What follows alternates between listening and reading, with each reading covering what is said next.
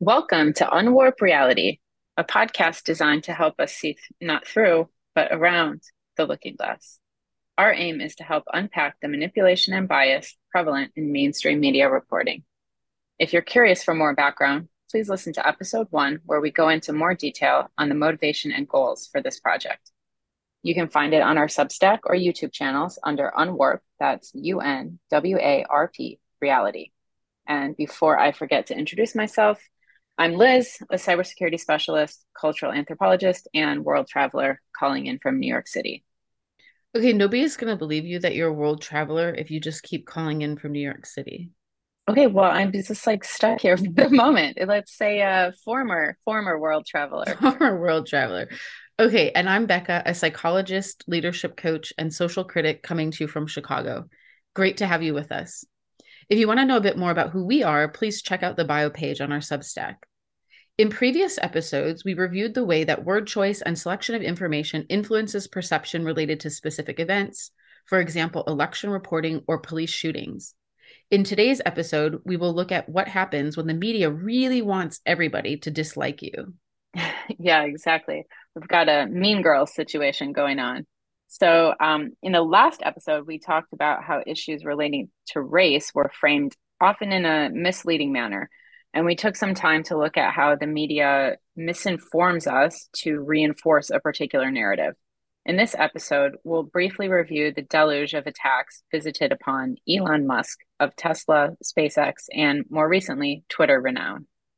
Right. And so in today's episode, we're going to see this media spin machine go into overdrive, working hard to influence our interpretation of a specific set of events, in this case, the impending and actual purchase of Twitter by Elon Musk. And as we've highlighted before, part of creating this spin requires not just coloring coverage of the event itself, but also an accompanying desire to influence how we feel about the man involved. In case you didn't get the memo, the purchase of Twitter was another episode of Major Crisis, an attack on the good guys by an evil billionaire. Okay, well, here we go again. Uh, so the coverage itself is kind of pathetic on its face, um, but when you dig into it, it starts to feel almost a bit sinister, especially when you consider what the actual facts are. So what were the two biggest complaints made by the mainstream media in relation to Musk and his takeover of Twitter? I think the first was that it would compromise free speech. And the second, that he himself was not a fit steward of a public forum. So we'll take a few moments to unpack both of these ideas. Um, should we start with the issue of free speech on the platform? Yeah, that sounds good. So, free speech on Twitter is part of an ongoing discussion. But let's go back a bit and highlight some points from before Musk even made the offer to purchase the company. In March 2022, he posted a Twitter poll asking if his followers thought that Twitter upheld the principle of free speech. The results were about 70 to 30 that it did not. The fact that he brings up and engages users on this topic, and on the platform itself, no less, would indicate that Musk himself probably was concerned about free speech.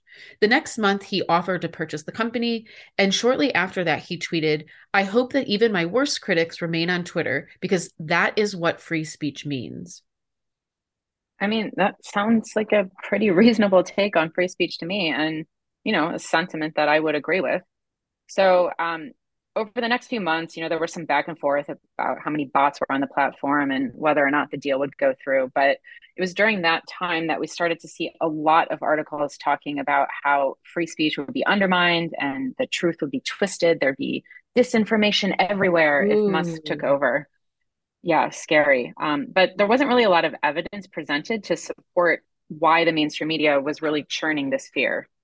Sure. And a lot of discussion was about whether or not a private citizen should have control of public forums. But what is typically not mentioned was that this had always been the case with Twitter. That is, Twitter has always been a private company that runs a platform where people post their thoughts and ideas for the public to consume.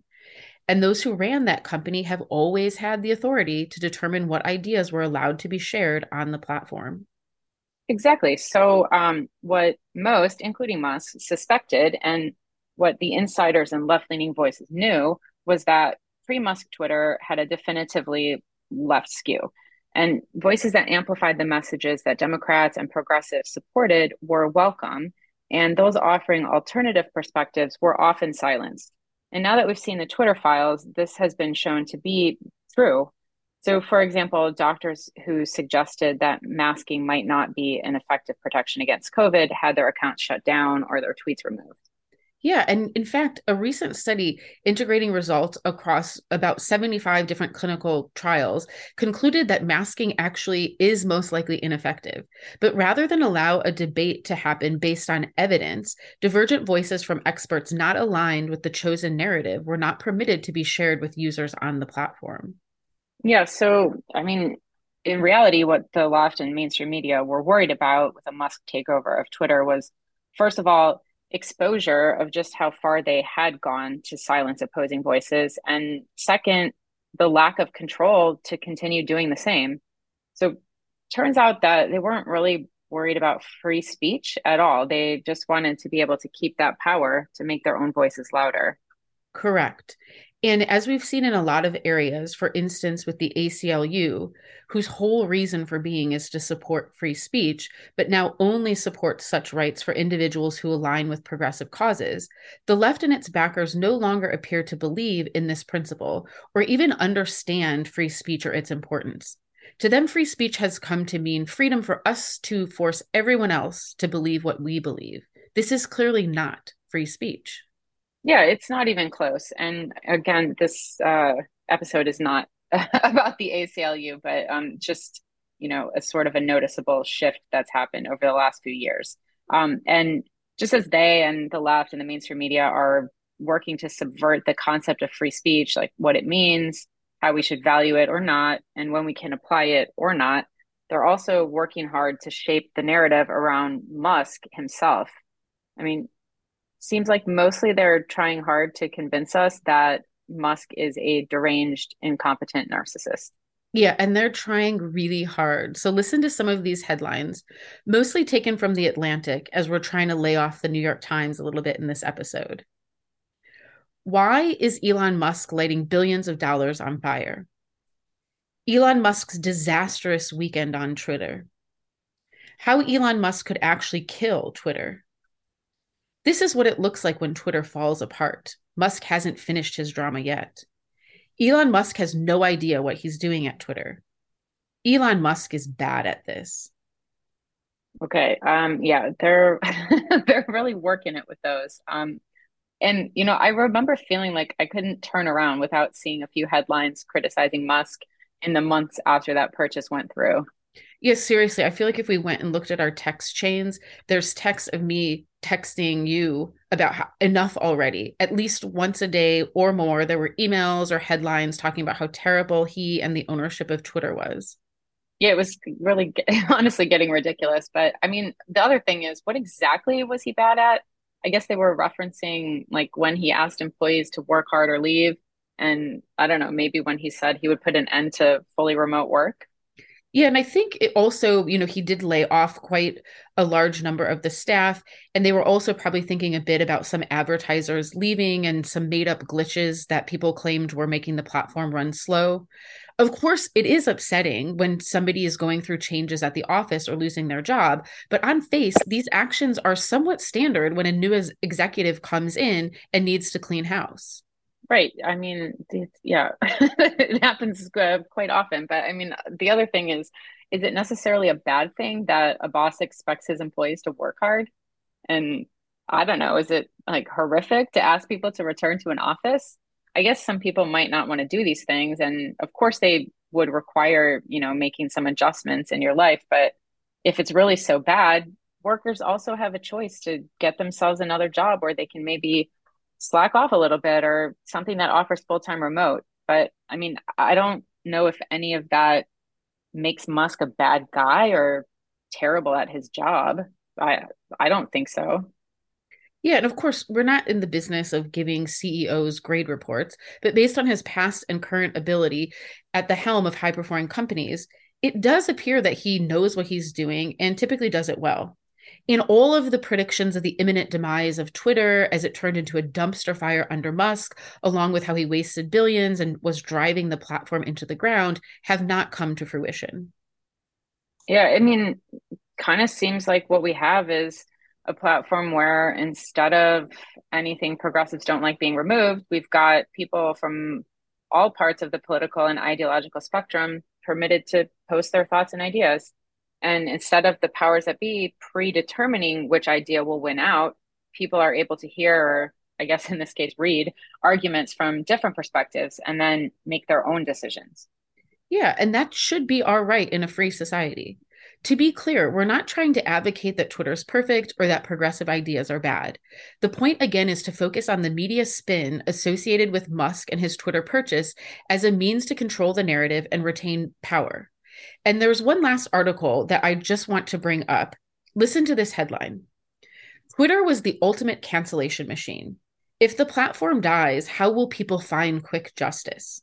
So I would har- argue that calling canceling people on Twitter justice is inaccurate. Since when is mob rule and ruining someone's life or career, in most cases without even having all or any of the facts, considered a good thing?